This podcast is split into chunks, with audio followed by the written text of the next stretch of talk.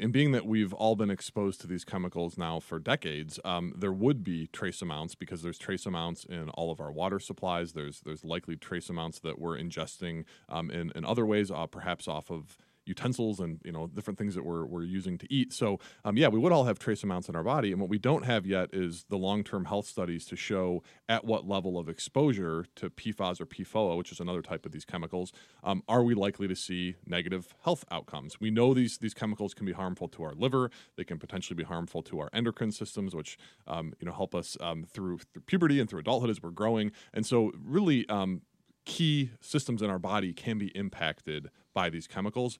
But the thing is, is we just don't know enough. We haven't had enough long-term health studies to say, okay, at what level of exposure you know, are you this percent likely to have um, liver damage or to have some other type of negative health outcomes? And the amount of exposure may actually be much less than the federal standard, which is, I believe, 70 parts per trillion. That's right. So we have this EPA non binding health advisory level of 70 parts per trillion. We do not have a standard for PFAS in our drinking water yet. We do not have a standard for cleanup of PFAS from groundwater aquifers. And what that means is when you're looking to clean up a contaminated site, we have all of these these thresholds of certain cleanups for contamination that say, okay, at this level, it's deemed to be healthy and safe for us to consume, or healthy and safe for us to um, walk around on a piece of property that used to be contaminated. Um, we don't have those standards yet at the federal level. We just have the 70 part per trillion uh, lifetime advisory level, which across the board, experts have said that is far too high. We need, you know, much more stringent per- levels of protection. Now, the DEQ did uh,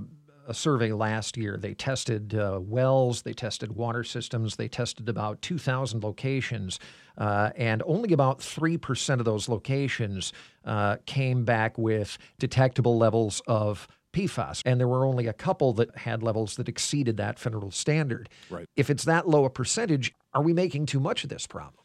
Well, for certainly for the communities that have the the higher than the 70 part per trillion level, like Parchment, Michigan, I mean, they need to have different sources of water because that is a that is a health threat. We know it. They they should not be exposed to those levels of PFAS. Um, but you know, I don't think that this is all good news. You know, when you look at that report, there are trace amounts in all of the samples that they're they're finding. So the stuff is out there in the environment. It's persistent in the environment, and we don't know um, over a lifetime, you know, what level of exposure can cause harm to our bodies. So um, you know, I, I think it, it is good that we're not seeing like you know massive high spikes of PFAS at you know hundreds of, of wells or hundreds of uh, municipal water supplies across the state. But the fact is that this this chemical is there, it's present, it's detectable, and so I guess the fortunate part is that we now know um, how to test for it, and we can start screening and perhaps um, quickly get some standards in place so that our wastewater, or I'm sorry, our drinking water treatment plants can actually start screening for this stuff and treating it. It also should be noted that uh, the, that test did not include a lot of residential wells. That's right. Uh, that uh, went, you know, that haven't been tested. So right. Well, and and what's interesting is, I mean, so we're looking at drinking water supply, but when they've done sampling near manufacturing facilities like Wolverine Worldwide that manufactures shoes like Hush Puppies and I, I think Sperry's another brand that they have, where waterproofing was a big part of their manufacturing process, they have very high levels of PFAS in surface waters. So the river near that near that former facility.